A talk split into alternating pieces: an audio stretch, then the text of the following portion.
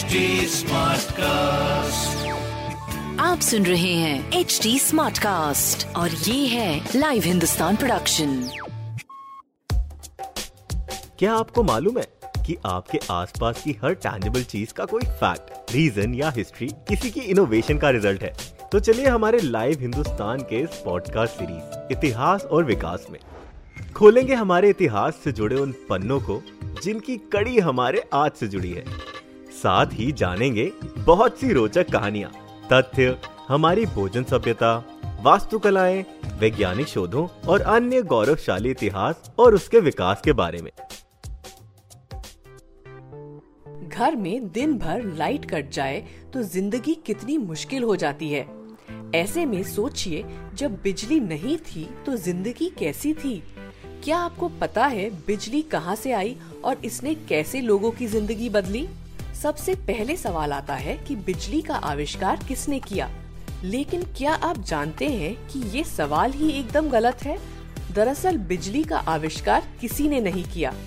अब सवाल ये उठता है कि जब बिजली का आविष्कार किसी ने नहीं किया तो ये अस्तित्व में कैसे आई?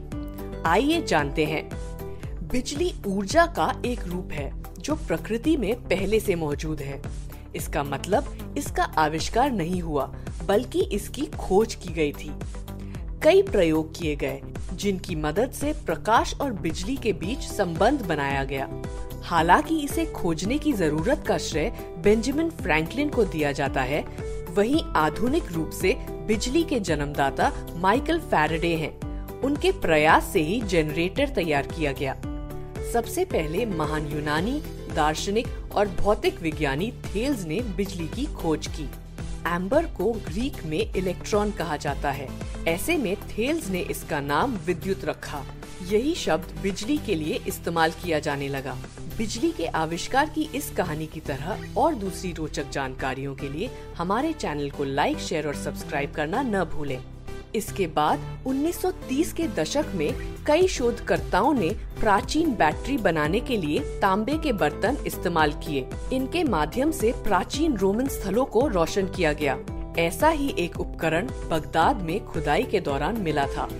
माना जाता है कि ये लोग बैटरी के लिए इसका इस्तेमाल करते थे। लेकिन 17वीं सदी तक बिजली से जुड़ी कई खोजें हो चुकी थी।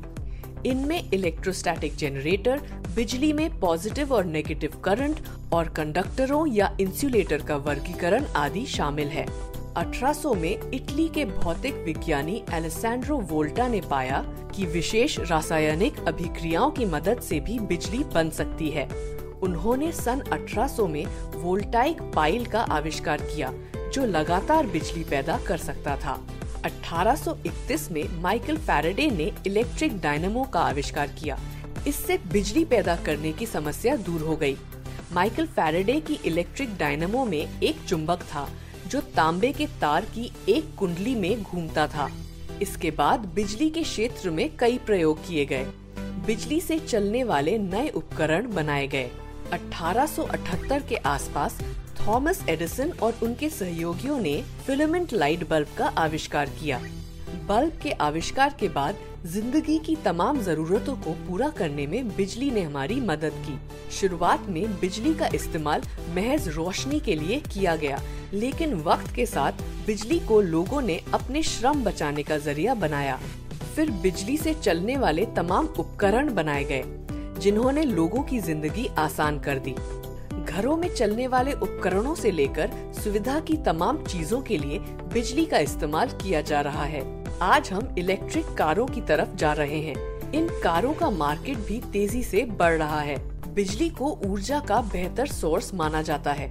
यही वजह है कि बिजली से चलने वाले प्रोडक्ट्स का मार्केट लगातार बढ़ता जा रहा है। दुनिया में सबसे ज़्यादा बिजली पानी की मदद से ही उत्पन्न की जाती है। दुनिया में सबसे ज़्यादा बिजली उत्पन्न करने वाला देश चीन है जबकि भारत तीसरे स्थान पर है। हालाँकि भारत में सबसे ज़्यादा सोलर एनर्जी उत्पन्न करने वाला राज्य गुजरात है और बिजली पाने वाला सबसे पहला शहर बेंगलुरु है। भारत में सबसे पहले बिजली का इस्तेमाल 24 जुलाई अठारह को कोलकाता में किया गया था। ऐसे और interesting facts, stories food cultural movements and technological advancement सुनने के लिए और अपना फीडबैक शेयर करने के लिए आप हमें फॉलो कर सकते हैं Twitter Facebook Instagram YouTube and link पर। साथ ही ऐसे और पॉडकास्ट सुनने के लिए आप लॉग इन करें www.htsmartcast.com आप सुन रहे हैं एच डी स्मार्ट कास्ट और ये था live Hindustan production HD Smartcast.